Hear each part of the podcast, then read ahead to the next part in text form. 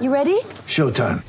On May 3rd, summer starts with The Fall Guy. Let's do it later. Let's drink a spicy margarita. Make some bad decisions. Yes. Audiences are falling in love with the most entertaining film of the year. Fall guy. Fall guy. Fall guy. That's what the poster said. See Ryan Gosling and Emily Blunt in the movie critics say exists to make you happy. Trying to make it out? Nope. Because I don't either. It's not what I'm into right now. What are you into? Talking. Yeah. The Fall Guy. Only in theaters May 3rd. Rated PG-13.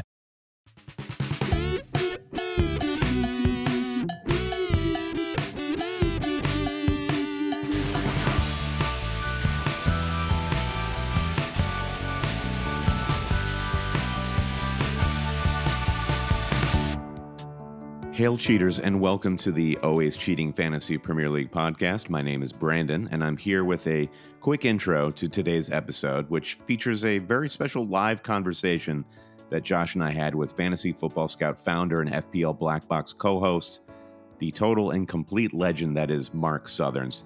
Stick around, that chat's coming up in just a few minutes. Of course, there were no Premier League matches this weekend to discuss, and we're not quite sure if there'll be matches for next weekend for us to plan for for our fantasy teams. But what did occur this weekend was Fest NYC, which happened Saturday, September 10th at Brooklyn's beautiful Sunset Park rooftop. Josh and I were so, so thrilled to host more than 100 FPL managers who came not just from the New York City area, but we also had attendees from across the country and across the world for that matter, from Atlanta to San Francisco and Norway to Australia. A huge, huge debt of gratitude to our Fest NYC partners, Ed Gray at Fantasy Football Fest, along with Gianni Buttici, and of course, Mark Sutherns.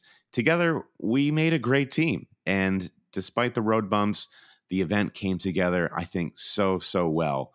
We honestly weren't sure what was going to happen after the matches for the weekend were postponed because watching the matches on Saturday for game week 7 was a huge part of what we had planned. But ultimately, everyone had a blast. We had that great wide-ranging FPL chat and audience Q&A with Mark, which again is coming up in its entirety uh, in just a moment. Gianni and Ed also organized what I thought was a very competitive five-a-side tournament on Soccer Roof's indoor pitches. We had FIFA gaming consoles on PlayStation 4, and also Gianni put together what I thought was a really challenging Premier League FPL quiz. Plus, we enjoyed some epic views of uh, the lower Manhattan skyline and Statue of Liberty, along with the wonderful hospitality provided by the venue's staff.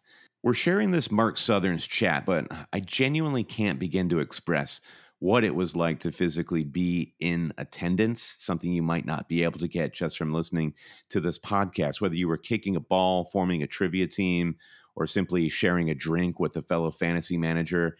If you have the opportunity to attend a fantasy football fest in London or New York or any location that Ed comes up with next, I do highly recommend that you try and do it. We're already thinking of how we can make Fest NYC even better for next year. So do stay tuned. A special thanks to Jeremy Rollinson, who orchestrated all of our audio visual tech. And I do want to apologize to Ed, who made uh, some fine remarks to start the Fest NYC show, touching upon the death of Queen Elizabeth II and its impact on Britain and the world. We missed most of that in the record, unfortunately, but trust me, Ed, great guy, one of the best. So, once again, thank you to all who attended Fest NYC and made it such a rousing success. It was a truly special day, and I personally was very humbled by how joyful and engaged this FPL community continues to be. All right, enough of that. Here's our chat and audience Q&A with the one and only Mark Sutherns. Enjoy, hang in there, and Josh and I will speak with you next week hopefully with more Premier League matches on the horizon. Hail cheaters. I'm going to try and say hello to everyone, and also I'm going to try and not make you all when we play football later. Cheers. Yeah, at 11. I just wanted to point out Gianni Buttici here. He's going to be doing a quiz later on, but if you want to play football at 11, speak to our friend Gianni. Yeah, and there's there's nothing Brandon loves more than to say the name Gianni Buttici. It's, Gianni uh, Buttici. over and over again, right? Every, every podcast he gets the Gianni Buttici shout Well, I feel like I got the pronunciation down because mostly what we get are complaints about how we say Middlesbrough, Middlesburger. How would you say Middlesbrough? Middlesbrough, you got it. You nailed it. Absolutely nailed it. You'll never do it again. That was the one time you got it. So, m- I'm I'm Brandon. This is Josh from Always Cheating. Most people just came to see Mark Sutherns, though. lead scout, lead talent scout for Nottingham Forest. Yeah. and also the uh, founder of Fantasy Football Scout. And I want to talk to you a bit, Mark, about your time actually working for the Premier League. Yep. I think just germane to what's going on right now, when you, you, you mentioned when you were actually at the Premier League, there was a contingency plan in place for exactly what happened this weekend. Yeah, I, I, remember three seasons ago there was a kind of a false alarm where word got out that there could be a, a, a, a death in the royal family, and protocol was immediately readied, basically, and emails went out, and we were warned about what the steps are going to be, and there was. It was inevitable that the matches would be off, etc., etc. This happened on a Friday, a Friday morning when I got in. Uh, that was, you know, that was a, could be an eventuality, and then it got to the afternoon, and it was obviously kind of revealed as okay. It seems like it was false information. Stand down. We're okay. Matches will go ahead, right? So when this happened, I was, um, I was like, well, this is well practiced. I know exactly what's going to happen here. But it wasn't. It was like they kept us in suspense, and for a little while, I was like, well, maybe they're going to be on. So the feeling there was you think the Premier League wanted to host the games this weekend. I, I don't know. I mean, I think it happened on a Thursday, obviously, rather than a Friday. So I guess if it was the fri- if it was on the Friday, it would have been definitely the matches would have been off. I guess the fact that it was 24 hours meant that there was perhaps an opportunity if other sports went along with that as well. And I think there must have been debates with the clubs. Obviously, uh, the tweets went out about we're gonna. There's not going to be a conclusive uh, order on this. It's going to be down to the clubs to decide. And then there was that immediate one response from the Premier League. So I don't know what went on. I personally think that they just decided, given that how much euphoria there is at matches, it's very difficult to have that against a backdrop of the country in mourning. Uh, and I, I, I guess I agree with that, but obviously it's a loss. I mean, I'm, I'm more of an RB Leipzig Borussia Yeah, of course. fan anyway. So for me, this is this is the real uh, the real. Well, match of that, the this was my feeling that the crown must be reeling right now. That instead of watching an English product, we're now watching Italy, Italy's league, Germany's league, s- the Spanish league. Are we enjoying Timo Werner again? Like we had enough of that, surely. But Now, yeah. the stick that always cheating could be beaten with is that we're Americans. What do we know about the Premier League? Uh, and and here, Mark is a seasoned veteran, used to work on the game. You have many incredible FPL finishes. The shoe's on the other foot, my friend. now, though. Josh and I have had pretty good starts to the FPL season. Where what's uh, where are you? relative, that feel? to me, Yeah. the Rumours had a great How does start. it feel so to, to know that we're doing well, Mark? That's really the. Oh, question. don't begrudge you doing well. You guys deserve it. I, I, I don't mind other people doing well, unless it's as, of course. But you know, it's uh, old Granville. But no, it, it's been a tough start for me. There's a there's an old uh, um, Eric Morecambe sketch where he's trying to learn piano and he's like, "I'm not playing it wrong. I'm just playing the right notes, not necessarily in the right order." Yeah. Uh, and that's me with my fancy team. I'm making the good decisions just at the wrong times for those Well, players, right? And Josh, you're fond of the tennis coach metaphor. Maybe this could help Mark, like explain Yep. to him what his role is. Right. Not, it's not necessarily Yeah. about the results, right? Sure. I mean, if you go to the the Bollettieri Tennis Academy, like, and you're like a young 14 year old, like, you understand that Nick Bollettieri is not a better tennis player than you are, right? But he understands how to, how to explain how to get better, you know, Yeah. in a way that a 14 year old or whatever can't, you know, or a novice fantasy manager perhaps can on their own, you know. So Yeah. Any, anyway, we're, I'm done making you feel better about your bad start to the season. Yeah. Um, I I actually want to go back, like, you know, all the way to the beginning. You know. Wow, Uh, okay. Yeah, your birth. No, no. I just Yeah, wanted yeah. The, the, the the start of uh, fantasy football scout. I actually think is, is really interesting because, you know, in America, uh, you know, I guess fantasy sports like really took off in the 1980s uh, with fantasy baseball. They called it rotisserie baseball in a lot of um, a lot of cases. It actually started primarily in the 80s in New York among New York publishing people. I don't know if that's like well known, but Dan, Daniel Okrent and uh, a bunch of New York media types like just started this fantasy thing, and then it really took off uh, from there. But I feel like in the UK, were you? I mean, I'm right in thinking you're kind of the first person to create like sort of semi-professional fantasy content for you know. Yeah, I, it was a weird one because I play, I'd played fantasy league when it first came over to the national paper to, on the in the Telegraph. Then I had like a ten year hiatus and playing at all. I got a new job. I ran into Granville in this new job, and he was this football fan who thought he knew it all, and he said, "Oh, well, if you think you know more than me, you should join our fantasy league." And that's how I got introduced to FPL. It had already been running a couple of seasons, and I wasn't really aware of it. And then the minute I got involved in, the FPL and had that rivalry with Granville, it I got bitten by the bug, and I just well, that Christmas just thought, you know, I, I used to be an online journalist. I knew how to build a website. I could write, so I just went, you know, I'm going to get a blog out there and see how it does. And I remember like traveling to work and celebrating getting 100 visitors to the site, and each week it was increasing. And I was just amazed that there were people out there who were obsessed about fantasy football in the same way I was. Yeah. And look where we are now. Like it's just Yeah. crazy that we're doing events where we're meeting together. The Well, obsession is real. And, I, and I'm glad it was you that really helped get this thing taken off because I feel like your your approach still is to, and it's something that Brendan and I really try to do on our podcast as well, which is the po- the podcast at its best should be about us just talking about how fun it is to do this, right? How fun it is to, you know, like uh, in theory, there's some advice we throw in there, right? But in general, it should just be sort of a, a fun and interesting, you know, throughout, and like no no complaining, no sort of the infighting that you see on social media or whatever. But I feel like Make Scout- fantasy fun, Josh. But the scout was always sort of upbeat. I felt like, you know, I mean, I think I think it still is. But the tonally in those early days, it really felt like some random person watched a game and wrote down a few thoughts afterwards. You know, it had Yeah. the looseness to it that I really liked. Yeah, I, I think I was careful when I was started writing content for the Scout not to tell people the answers because I, didn't have them. Right. So I didn't want people thinking they can come to my website and read what I wrote to get the answer to the problem. It was always going to be like, our points and things out that I've seen or the, the, the data shows, and you can take that and make what you want of that. And it was similar on the Scoutcast of Granville.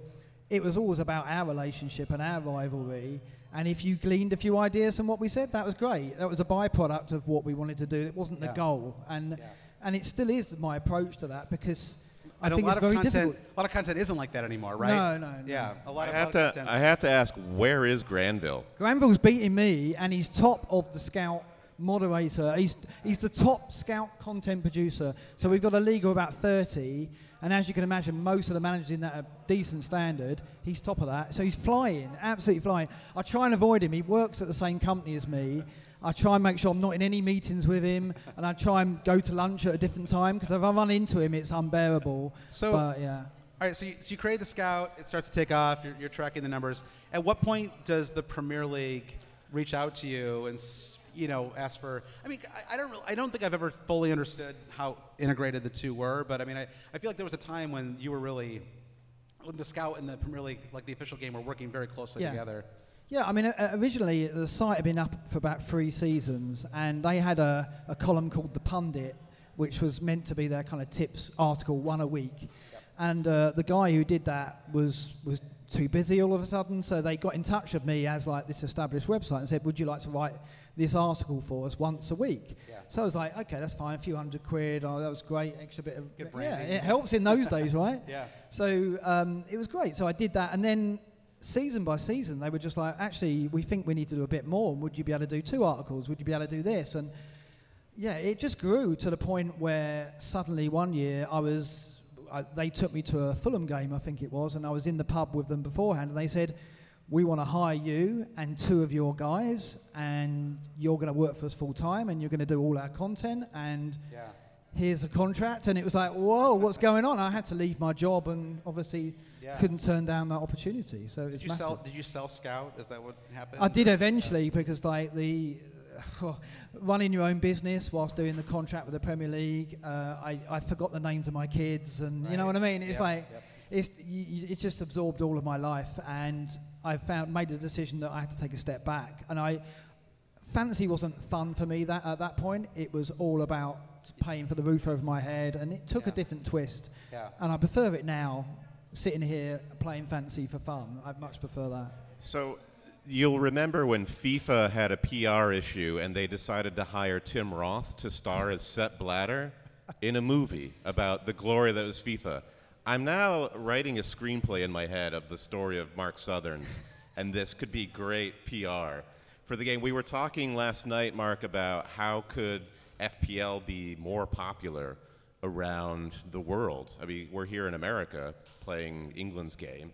What do you What do you think needs to happen to get well? I said England's game. England's game. the, it's the world's game. Um, what could happen to make FPL even more popular at this point? I think it's very difficult because I think there's a clear split between like people who take the game to the level of obsession that we do, and people who are new to the game and want to have all the best players from all the best teams. And I think this season more than any other, we've seen that divide widen um, because you know we've I've been speaking to a few managers this morning, and a, a lot of us have got a team made up of the top six players from the top six, and we've never been able to do that before. And it kind of like for us, that's not the magic of fantasy. You want to find those players in the more niche clubs, and you want to find those diamonds in the rough kind of thing. And that's been not taken from us, but it's obvious that we shouldn't go with that strategy really when you can buy players from big clubs. So I think this could be a turning point where the FPL have made this call to grow the game in that respect. But will the content creators go with that? It's going to be This really is- interesting. I know that's what uh, you know. I feel like we're like really due for a, a live golf style, you know, takeover. Not necessarily takeover, but just you know, live golf sort of pops up. PGA Tour, you know, loses. Are you half saying we could get like Charles Barkley money for what we're Yeah. doing? Yeah, with, that's uh, exactly what I'm saying. That'd be Yeah, interesting, If right? somebody said, "Hey, we're going to start a live, go- the, you know, we're going to start a live golf style fantasy game. Uh, do you want to give it a shot?" I think that would be kind of interesting. You know, I mean, because I, I, feel like you know, fantasy draft has a lot of potential that hasn't really been tapped into yet. There's a, there's a good version of Premier League fantasy draft out there. I don't think that I know some people like Fantrax, and it just like I haven't. I, to me, I haven't clicked with one yet, and I feel like that's still that's still waiting there. But I, I you know, speaking of uh, you know what, what you're talking about right now, which is it's, it's very easy for everyone to have Haaland and Salah and all these Trent, all these players, and it sort of it means you ultimately have a very similar team to everybody else. Uh, because it's kind of it's just so optimal to have. To Oh, players. don't use that word, I know, yeah. I know, I know. But I, I, you know, you had mentioned. Um, I think you can talk about this. That you were involved in setting prices several years ago. Yeah. Um, and do you like have any strong memories of like bumping someone's price up a million, or you know, like I saying this, you know, I don't know, Leighton Baines needs to be eight million this season. Or, you know, Yeah, I, like I, I mean, the, the process we used to go through was like ISM, who make the game, made an initial price list, and then it went out to two or three, four, five people. I was one of those people who reviewed it, and then we'd all go back for our feedback. Then that that kind of first draft list went into the game, and they launched an early version of the game that we could start picking teams with. And then once we picked a few squads, we could tell if we got the balance of the pricing right or not. I don't know if they've done that again since. Yeah. But looking at the prices this season, they didn't ask me and Brandon. no, they're not all me. So looking at the prices this season, their intentions have been different. It's not.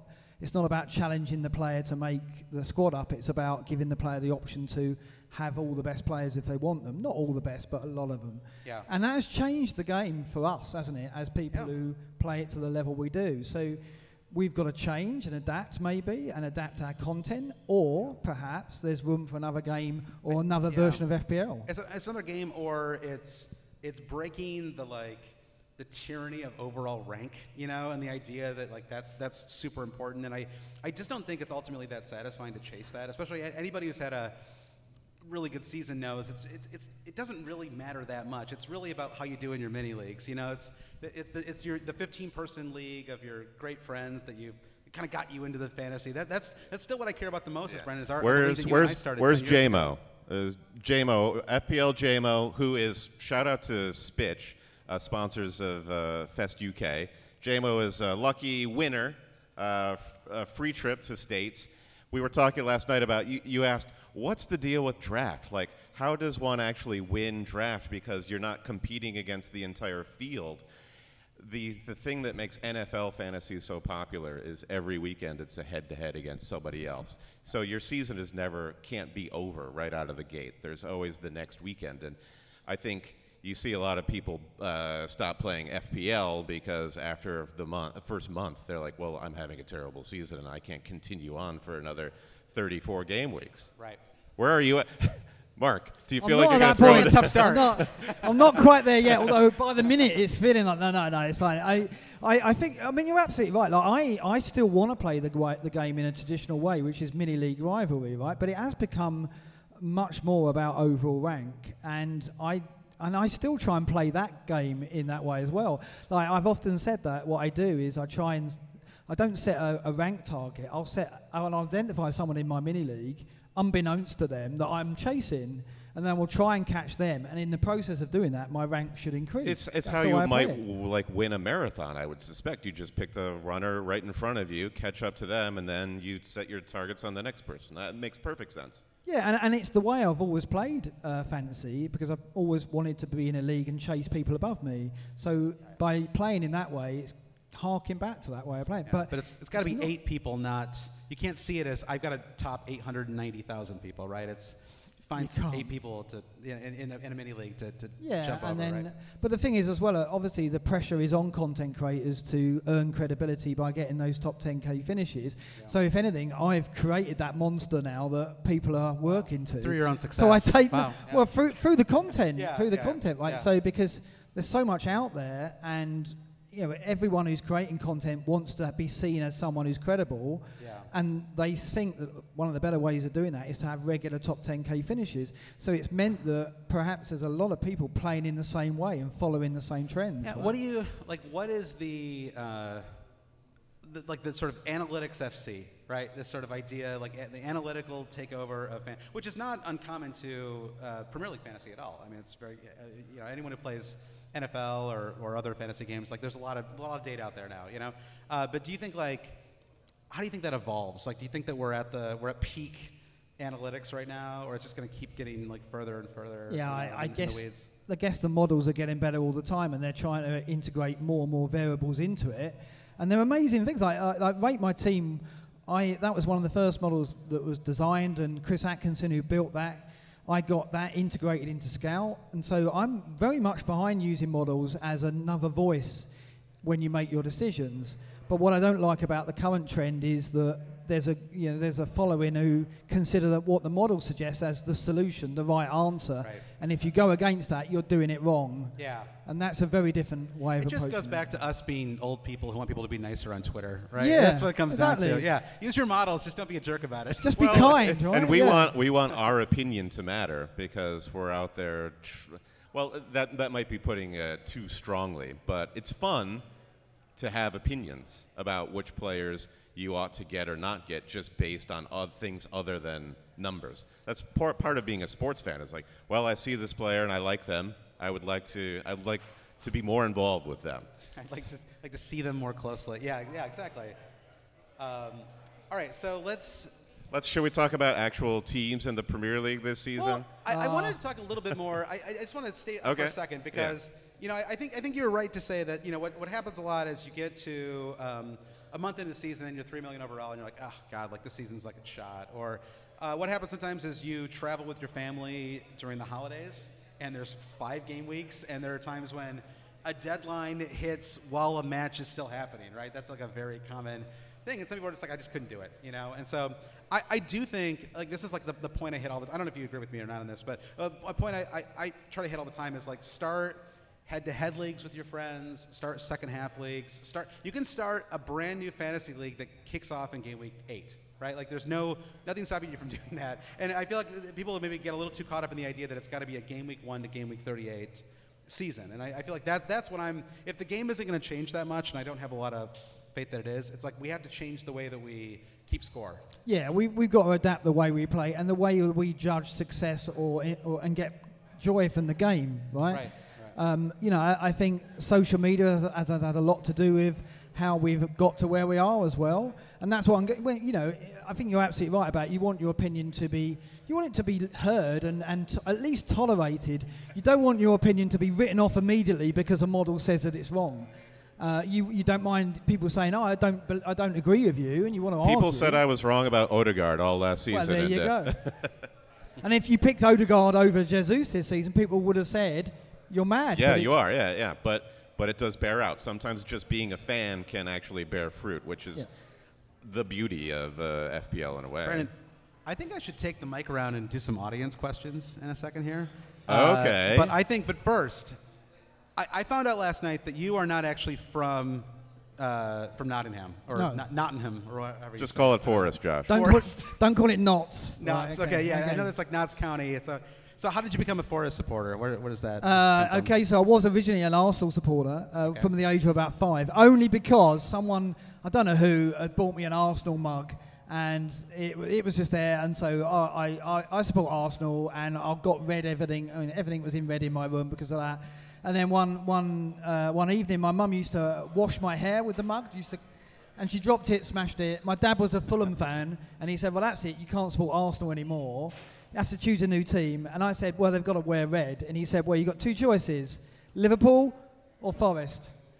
I went Forest because of the badge, basically. Ah. It's a great badge. The Fulham the Fulham crest is crap at the moment. It's pretty basic. Yeah, and obviously I you got also have two stars on your badge, yeah which is we, great. we got our European got the Cups in early, right? But since, Intertoto Cup. Thank you very much. Simod Cup, what a final that was. Yeah. Yeah. But yeah, it's been a rough ride last 23 years, but yeah, it's good. All right. Well, I see a few kits out in the crowd, so uh, maybe we'll we'll get we'll get the team talk going that way. First off, Manchester United, right here. I mean, this is a team that we want to talk about. I feel like you're like a comedian doing crowd work right now. The way you're like walking in. Does anyone have any questions for Mark? If, if so, um, Yeah, come l- on raise up your and- hand, and Brandon will uh, walk over and hand you the mic. We've got questions. We've got questions. Who's going to be the first? Very shy people. Everyone's shy. Yeah. All right. Ra- go. Ron Renata? Renata, who is a Spurs fan, wants to know where are we at with Mo Salah? Yeah, well, there you go. It's like I, I got rid of Salah from the start and then went back on it, and now I'm, I'm, I'm very much in the camp where he's going. He's going again for me. I mean, my, my wild card is ridiculous. I played a wild card three game weeks ago, got Salah in, got Jesus in. They're probably going to go now, three weeks later. I, I think I think what my hunch on Salah is, is kind of we can see it, right? We can see he's playing differently in that team, and that team are out of confidence. But also, his role seems to be one of almost as much a provider as a scorer goals now, and that's not what we want from 13 million. It, and also the you know, the captaincy on Haaland, it changes everything. I mean, it's very very risky now to look beyond Haaland as your captain. So when you've got 13 million in midfield, yeah, there's no need to go there now. I think you, if you want Liverpool cover, you can go Diaz, you can have Trent. But do we want Liverpool cover at the moment? Probably not. No. Yeah, across the board, it's crazy, right? There's Yeah. maybe no players you'd want to live. Like if you were wildcarding right now, you know, it's actually we- we might be in a scenario next week where they resume some fixtures, but they don't play the London fixtures because of the uh, you know procession that might take place, uh, or you know whatever the exact wording is, um, you know, and funeral, um, and Liverpool play Chelsea, right? So there's a there's a there's a possibility if you still have your wild card that you could wild card into a team that kind of optimizes for game week eight and Yeah. sort of covers you because we know in game week is it 15 when we have the World Cup break or 16? 16, yeah, yeah. So it's not that long. You're not putting yourself in a spot where you're going to be totally caught short. You know, if you want to bring Salah back in, it's eight No, weeks. No, and it's a good bet you're going to go for De Bruyne if you do that, and then Right. it's not too much of a reach to go back to Salah if you really have to. Yep. Uh, uh, and equally, Cancelo, you can have that as a placeholder for Trent if you want to downgrade Cancelo. You can Yep. go that. So, it, it, I I see. You know, if you've got your wild card active at the moment, you've got you've got an advantage, right? Because Yeah. if game week eight is going to be cut apart and there's going to be some fixtures, Oh, the game it's going to be week- great. The game week two, three, four, five, and six wild carders are screwed. Oh yeah, I'm I'm feeling it already. that's you, I'm right. feeling I'm feeling the envy already, but you know, eh, for many reasons. But All right, we've got another question from a Chelsea supporter, uh, Nasca. Yeah, come on, get on the mic. Oh, it's for always cheating. Are you ready, Josh? Aha, on the Nasca flew up from Atlanta. Apparently, it's too cold for you here, right? So my question is, I've always wanted a reason to. I've always wanted a reason to fly around the country and see uh, how this uh, this great country is. I want to ask you both, when are we having this next and where? Wow, we are. This event is such a hit. We're already getting questions about when is it happening again and where. Yeah. Well, how many more aging royals are there? You know, I feel like that's what I need to sort out first. Yeah. how old? How old is King Charles? Can anybody? Ed, we, Seventy-four. Ed says. Yeah. All right. So that that know. would be very unlucky if our next one was. it happens twice. It's like who who lasts longer, the Manchester United manager or the next uh, uh, monarch? Uh, that that is the great bet that we might want to. Uh, be yeah, what do you think? Joe? Where where in the country would you would do you think that we we need to go to? we need to go Atlanta. Yeah, the South is the South has a great soccer I feel like the, the Pacific Northwest. I mean, especially with, with MLS, like Portland, Seattle. Those are major football hubs. yeah, the the Timbers versus Sounders has bred a pretty good pretty good culture out there for for football. Well, let's see. Are there any more questions from Mark? Any uh, questions out there? Yeah. UEFA Champions League football is streaming on Paramount Plus. Nine months of heart stopping, hold your breath exhilaration is underway, with the biggest stars, top teams, and craziest fan bases across Europe. Watch every match from the group stage through the knockout rounds as Benzema and Real Madrid defend their title against Liverpool, Man City, Chelsea, PSG, Barcelona, and more in football's biggest club competition. So don't miss a single sweat soaked second of regulation time, stoppage time, and extra time, and stream every match of the UEFA Champions League live exclusively on Paramount Plus. We're driven by the search for better. But when it comes to hiring, the best way to search for a candidate isn't to search at all. Don't search match with Indeed. Indeed is your matching and hiring platform with over 350 million global monthly visitors, according to Indeed data, and a matching engine that helps you find quality candidates fast. Ditch the busy work. Use Indeed for scheduling, screening, and messaging so you can connect with candidates faster. Leveraging over 140 million qualifications and preferences every day, Indeed's matching engine is constantly learning from your preferences, so the more you use Indeed, the better it gets. Join more than 3.5 million businesses worldwide that use Indeed to hire great talent fast. And listeners of this show will get a $75 sponsored job credit to get your jobs more visibility at Indeed.com slash Blue Wire. Just go to Indeed.com slash Blue Wire right now and support our show by saying that you heard about Indeed on this podcast. That's Indeed.com slash Blue Wire. Terms and conditions apply. Need to hire? You need Indeed.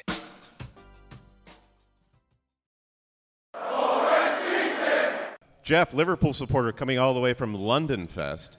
Uh, Not not like last night, but Yeah, no. Um, I was wondering, when do you think now, given that we might not have Premier League till the 1st of October, when do you think now is the best time to wildcard? Because I feel like a lot of people are going to have two free transfers come game week nine, so the wildcard doesn't make sense. So what do you think is like now the optimal? Yeah, it, it's kind of tricky. I think like I wouldn't wildcard at the moment in this period because there's a possibility you might want to use the free hit in game week eight because if game week eight is a partial game week, the free hit might be the time might be right for that that chip. So you don't want to have the wildcard active to block that. So I would definitely sit still on the wildcard for now. I mean the optimum is if you, you've already activated it really, but. I, I think I think the um, yeah game week eight. When are we going to know about that? Really, that's the difficulty because the debate is obviously the games in London because of the policing. They're in doubt, but I think they're going to bring police from all over the country. So it's possible that all the game week could be off. And sitting here now without a wild card, I hope that's the case to be honest. But yeah, I, I would I wouldn't I wouldn't play it now. I think I'd I'd consider. You know, will I use the free hit for game week eight, given how the fixtures it could be cut in half? But we'll see. I think uh, so. Question there. Heather, yeah, step on up, Heather. Hi. What do you think of some of the new signing? Isak for Newcastle and Antony for United. Sorry, I, I missed that. What was that? Sorry. Antony for uh, Manchester United Yeah. or Isak for Newcastle? Who's the better signing? Yeah, I, I, I mean Antony. Antony looks a, a very kind of pleasurable player to watch in terms of fantasy returns. I would go Isak. I think that. I mean, I, I, the difficulty with Isak is where does Callum Wilson fit in when he comes back, and there's always that in the back of our minds. But the, Callum Wilson's fitness is always a concern, isn't it? And Isak looks like he's settled very well. The truth, the truth is better served on the bench. I Yeah. Think. Yeah. Yeah, so I think Isak would be the way I'd go there out of those two players. I think Antony, can he return on a regular basis? We'll have to see. I, I, I still have my doubts, even though he had the good start. I don't remember seeing too much of Isak before he came to Newcastle, but watching him in just a few matches, the way he's on the ball reminds me of Michu when he was on Swansea. That's kind of crazy. We're, we're always looking for someone yeah, to look we, like if, Michu. if We love Isak, him. I'm right? sorry, Ed. If Isak is a one-season wonder, I can deal with that. I, I can deal with that. I can see value. All right, who else? All right, Craig. Craig, lead supporter. All right, what do you got? Come on, get, get up here and uh, speak into the microphone. I don't really expect an answer, but more of a debate in terms of is there no reason why the Premier League, because they're reasonably lax in the terms of the game weeks, eh, like midweek. We've got Champions League, obviously, but all these teams that aren't in the Champions League could generally play midweek. Is that an option? And if not, rather than condensing uh, or making double game weeks and things, could we not extend the season into June, do you think? I just can't. I mean, it's possible. I, I, I think that. I mean, they, they could certainly have non. You know, the, the teams who aren't in Europe, they could set up fixtures for some of those midweeks. But I think in the past there's been issues with having league fixtures during European fixture weeks. So you think you have to get dispensation from UEFA to do that. But it has been done in the past, so they have had th- had done that.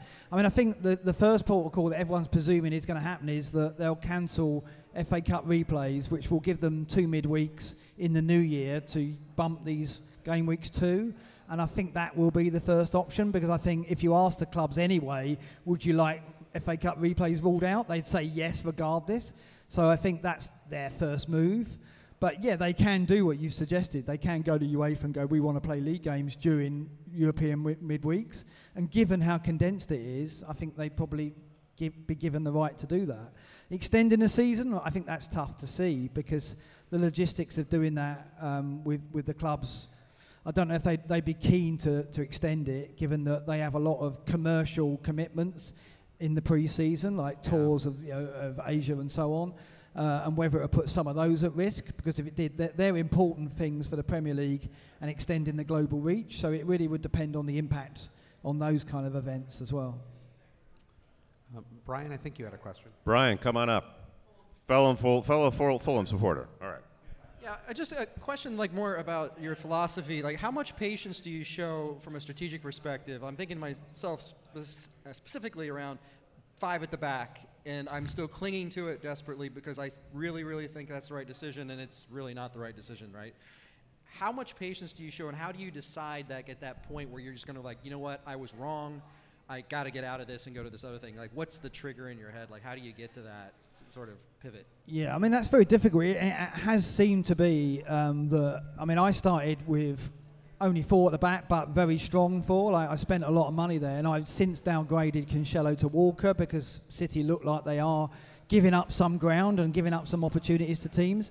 I think from what I'm seeing, a, a lot of teams have that goal threat in them now. There aren't there aren't many teams that these big the top six will play where there isn't a, a threat to their to their clean sheet.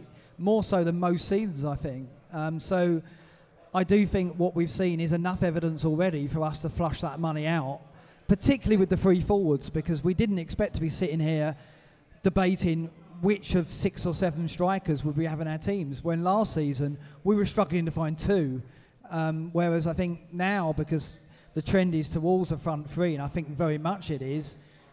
It means you know we, we can't you know I think we've got to get that money out of the back line to do that to achieve that. Somebody, somebody buy Brian a drink, by the way. My condolences for bouncing out of the last cheater standing league and the always cheating Yeah. Patreon. yeah, proven doesn't work.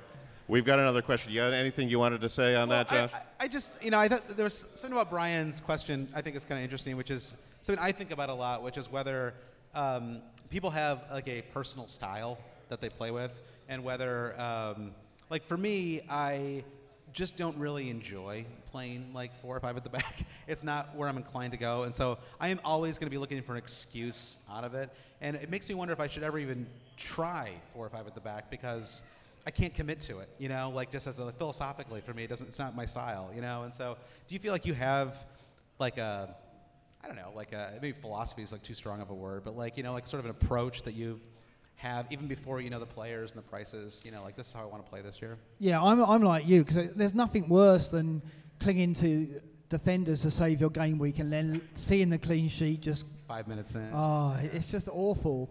Uh, so I think what we've seen though in recent seasons are those defenders in good teams that offer really strong attacking potential, and then at least when that happens, you think, well, they can still get an assist, they can still get a goal. Yeah.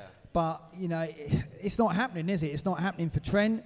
Cancelo still playing brilliantly, but in a different role, and in perhaps Yeah. there's still some debate about that. So I think not only are we seeing these teams concede goals more regularly, we're seeing the attacking potential of the likes of Trent and Cancelo perhaps tweaked a bit this season. Yeah. And you put those two together, and I agree with you. I think now I don't want that. I, I want to get as many attackers in my team as possible because Yeah. that's that's more fun, isn't it? I know. literally, there's that word again, it's, right? It's, it's such a contrast because you see someone like Salah or Cancelo, and they have 200 plus points, and they cost seven million, right? They're five million cheaper than than Salah or KDB, and you're like, well, I probably should. I should have these players because Yeah. the value is better, but it doesn't work somehow. You know? No, It's- no, it doesn't. And I think I, I've always wanted to find value in the midfield because they're like they're the guys that can get you those double figure returns out of nowhere, and you oh, yeah. go, you know, I, I, got this, I picked this player out based on some That's, of the data yeah. or whatever, and they're, they're the most rewarding returns you get. Whereas, I don't know. I mean, like, everyone knows the go-tos in defence. It's the Trent, it's Cancelo, it's Reece yeah. James. You're not unearthing any kind of hidden gem there, are you? And yeah. I mean, yeah. Perisic is perhaps the only one where yeah, he's like, splitting people. He's only played he? like 90- five minutes total, but it feels like every time he's out there, he's a massive threat. Exactly, yeah. So I might Classic keep him wait for and the fun see, of it. right, Josh? Wait and see on wait and see. All right, we've got a question from Amar, all the way from Norway. Welcome. Thank you. Um, so I've got a question. Um, so I really like the uh, fan- um, the always cheating mantras of uh, making fantasy fun again, and also tabula rasa. Um, and with this season, uh, there's there's obviously a strong template, like there's always been, but seeing the double Liverpool defense blank, seeing the double Chelsea, uh, Chelsea and the double City defense blank, Salah not performing, for me, making fantasy fun again is about tinkering and making my own choices. So, is this the season where you can actually make those choices yourself rather than following the pack, or do we still need to follow the pack? Well, I mean, I'd like to think it is, right? And I, I started the season exactly like that by not going Salah, not going with Jesus. And I like, you know, we're six weeks in, and I think if you ask many of us now, with a wild card, and you probably would go without Salah and Jesus, except I just did it at the start. So I started the season with the hope that this was a season exactly as you describe, where we can be a bit more individual and free thinking. But sadly, the template started off very strongly, and I've suffered as a result of that. But I'm not giving up on that. I, I, I do think there still could be a turnaround in that, particularly with the fixture swing that we're seeing. You know, like, teams like Fulham, I mean, even Bournemouth and Forest have got better fixtures. So if you wanted to take a risk on one of the players from one of those teams, you could. Newcastle with Trippier and, and uh, Isak. So there are, and Bowen hasn't even started yet. Sterling. These are players that are quality players but haven't yet produced. But there's no reason to say that can't happen overnight, and maybe it will after the break. So I'm still hopeful it can morph into one of those seasons where individuality can win out, but we'll see. And again, this is where, like, create a league with four people. You know, if you have a league with four to nine people, or twelve or whatever, then you can do a make fantasy fun again approach, and, it might actually work, right? It's it. The problem is when you do this, and you know it doesn't work out one game week, and eight hundred thousand people jump you because we all have this idea that overall rank is important, and I, I just feel like I mean I don't know. It's just like it's. Even just talking to you yesterday, I'm just thinking more and more. But I we just need to get away from it. it's just not huge. Like it's a fun way to keep score. Like yeah, if you have a you know a, if you finish 2,000 overall out of 10 million people, it's obviously an incredible accomplishment. But it's just a source of incredible misery a lot of the time. You know, it's like oh I got this you know I captained the wrong guy and now I'm 2.9 million overall. Not going to win the game this year. But you know if you have a mini league of eight people, that's fine, right? I mean I look at my mini leagues right now. I'm 12 spots back in some. I'm four ahead in another, and you know, and so I think if you can if you can shrink down the pool of people that you're competing against, it's a lot easier to have fun playing. I tell you what, Josh, the best way of dismissing rank as important is to have a rank of 6.5 million. exactly. It's, it's absolutely liberating. you are right You now? should try it. Like, no, it's like, honestly, that this season for me, it, it has changed my perspective because I look at it from where I am now and I'm like, I don't really care about the rank because it, it can only get better, right? And Right. and so There's no therefore, way yeah, over exactly. So it has actually been quite liberating and allowed me to go. You know, I can play with a bit of freedom because it probably can't get much worse. So what's the, what the heck anyway? We talk about this a lot, Mark, uh, usually at the midway point of the season. What's your revised goal for the season? You have a better idea. I mean, it's hard to know right now where you are at uh, it, with your rank, what your season looks like come January. But how have you sort of reset what your goals are for a good season?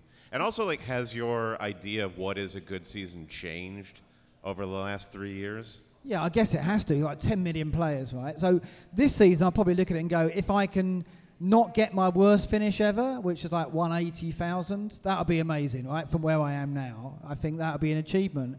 And I think I've got to be happy with that, really. You've got to change your goals as you go. Obviously, I start every season going, well, I, I want a three digit rank, right? That's what I try and go for.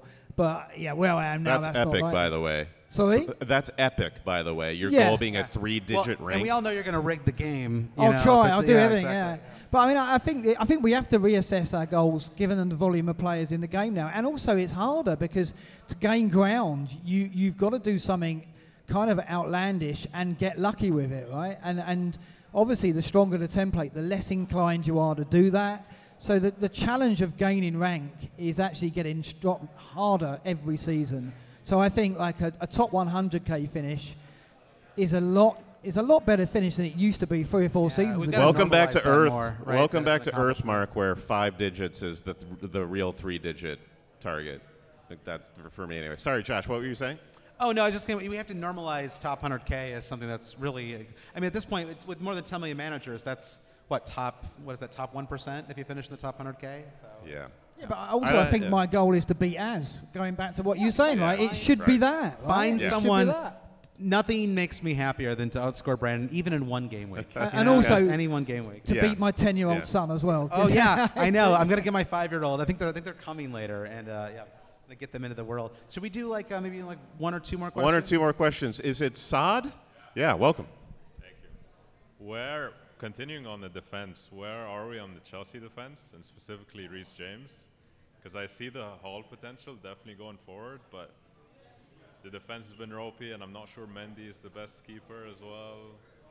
So where are we there? Well, I, I think like one thing I, I I look at with Potter is the area of the team that he's going to improve first. I think should be the defence because it's probably the easiest you can address early on with organisation and structure and, and the way of playing. So I think he will start at the back. So I look at that and think if Potter's going to have an impact in the next six weeks, six game weeks, it'll be defensively.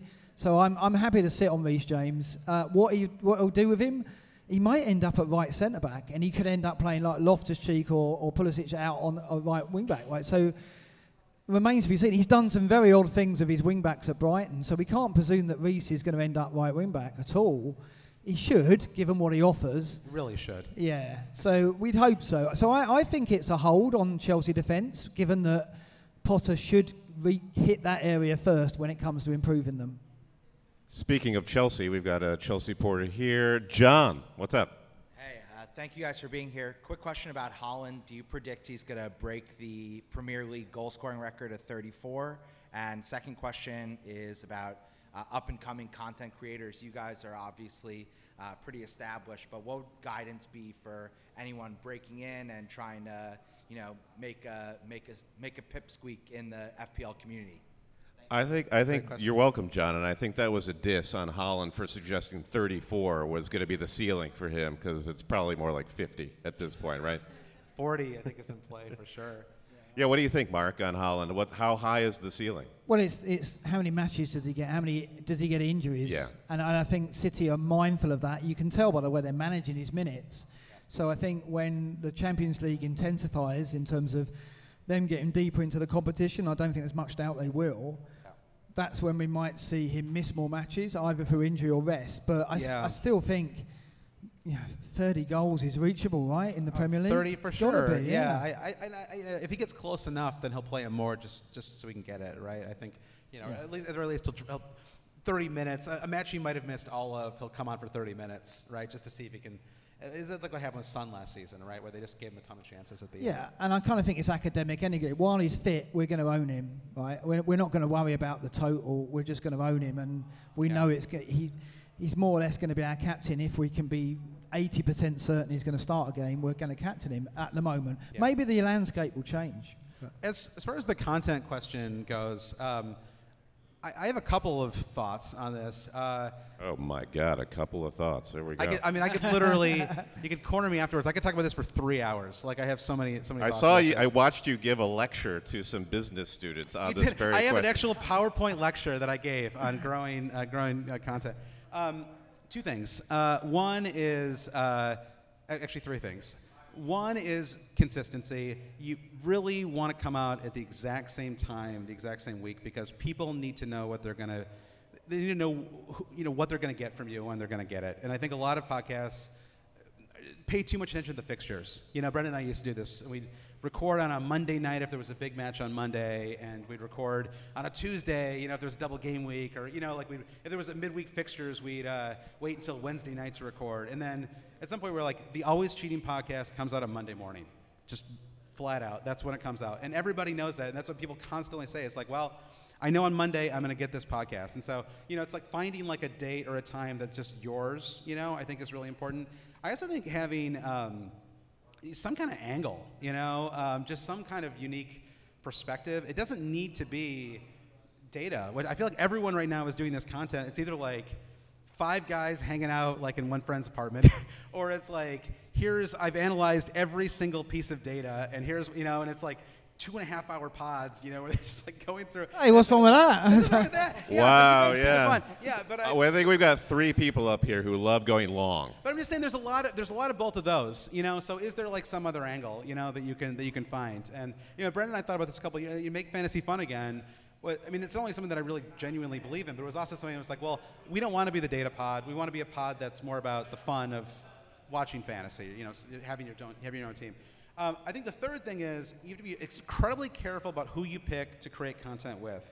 And the smaller the group, the better, because you know, if you if you have like three or four guys, I mean, I, I, there's a there's a you know really good fantasy podcast called Football Surgery that you know they were just it was like a big group of people, and it was like they were constantly just like shuffling in and out, you know, and it's just sort of like there's a, you know, I used to love uh, the football ramble, you know, and I just loved it was like the same people every time, and now they're obviously they've, they've blown up and kind of done their own thing, and I'm not going to disparage them, but I miss the old group. Yeah, you know? we, we like- saw that Football Ramble made the trip across the pond to Brooklyn, and we loved seeing them live. So, but yeah, it, it's hard when things change.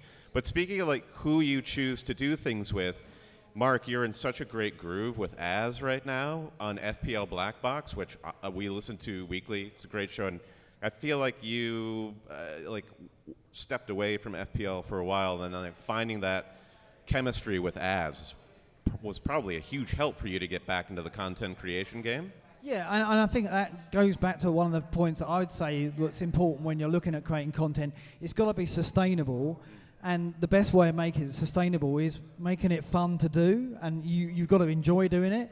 Because when you have a bad game week, you don't want to see it as a chore to get behind the mic or on camera and do content, do you? Yeah. You've got you've got to enjoy being there and doing that. And often, like you know, last season, I actually enjoyed doing the podcast and the stream more than the actual playing FPL at Yeah, times. yeah. And so, why with me and Az, I, I, I was looking for a way back in, and I just happened to notice that Az had done like a pilot for something, and I, I thought about the people that I would want to work with, right? I want to share that time and that experience of playing FPL together with. And it's not everybody because everyone's got different approaches and different attitudes. You've got to be able to have that relationship where you can, you can, you can take, you can pick on each other and they accept it in a way that's in the spirit of what you're doing, and they don't take offence and there isn't a bad vibe going on. And that's what I've got with Az, and I knew I'd have that because I'd worked with him before. So that's why I made that move, and that, I, I, I hope that's one of the reasons why it works, And right? specific to that question, I'm curious. I, I was just thinking as you were talking about what I would like, what niche, what niches are out there that I don't think are being exploited enough.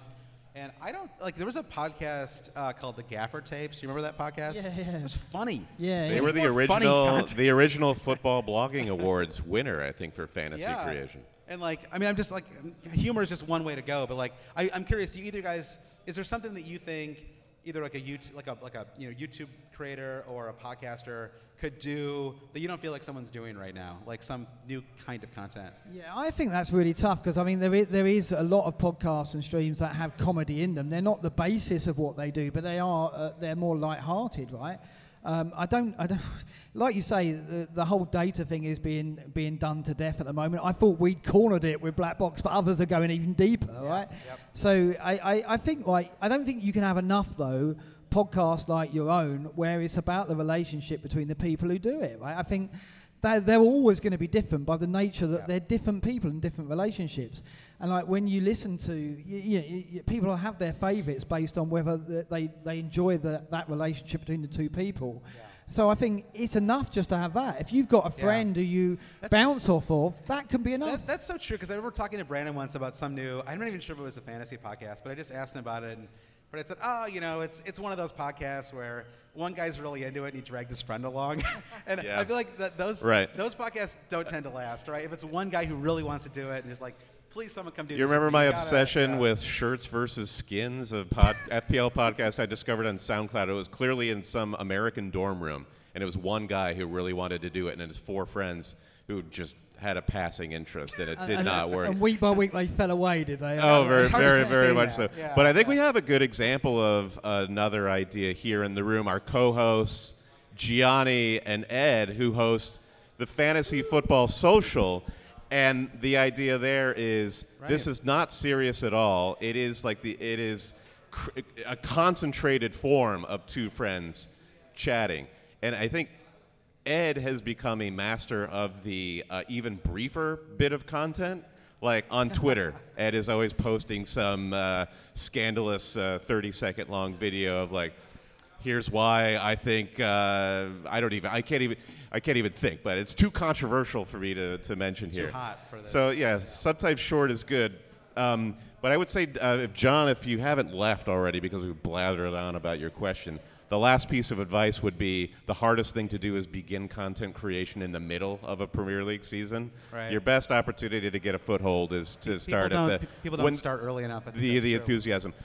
But speaking of doing things with people you love, I am looking around this room. This is the mandatory branded becomes very earnest moment of any production. I'm so grateful to all of you who have come out and also who continue to be a part of the Always Cheating community, Mark's community, Black Box, Gianni, and Ed. It's great to just be with you and hang out. And this is why Ed started uh, the uh, the fest in, in in the beginning because sometimes we don't have people to talk about FPL with. Right. And it's Oh, good to saw- get I saw people walk in. There's something very like you know anxiety inducing. I think for like the one person who walks in by themselves. I'm like, oh man, this Yeah. is this is not going to go well. And then five minutes in, they start talking to somebody, and Yeah. it all. Yeah. I'm looking at you specifically because I, I got that vibe, and I was like, yeah, just like it just takes a second to you know. Um, You look then- like and that. then- and you look you're like right, that, Josh, in every room you walk into. though. Once you hit a certain age, right? Like once you're over 30, it's like I, I meet a lot of dads in my neighborhood. We have like nothing in common. Almost all of them, 99.9% of them. Like if, if you have one thing like FPL, that's like way more than enough. You can build an entire friendship off, off of just that as like a as like a you know base or whatever. Yeah, and, and FPL's never a five minute chat, is it? It, No, it, can, yeah, it- exactly. you know, you can regale about your current season, your decision making that season. You can tell your stories about previous seasons. Yep. Everyone's got one or It's two of those each, Yeah.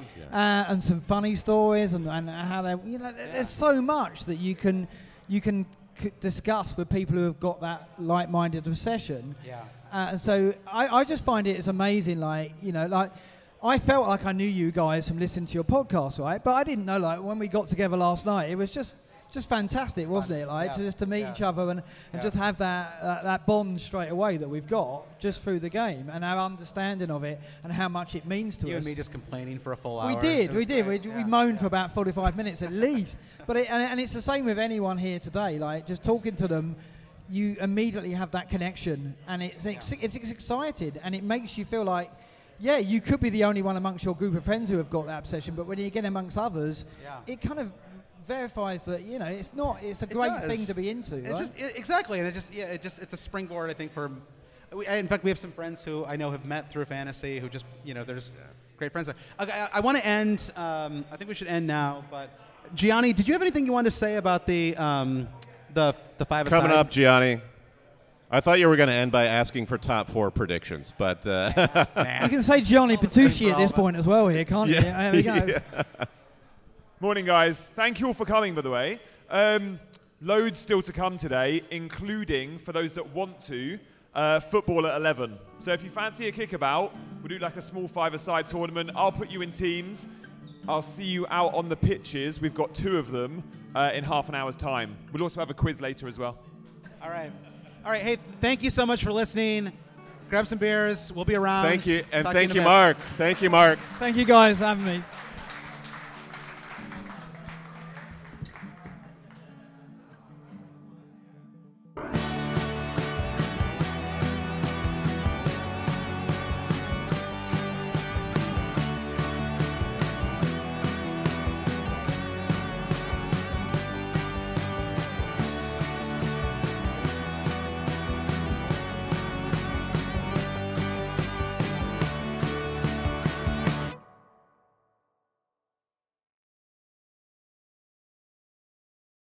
Whether you're a world class athlete or a podcaster like me, we all understand the importance of mental and physical well being and proper recovery for top notch performance.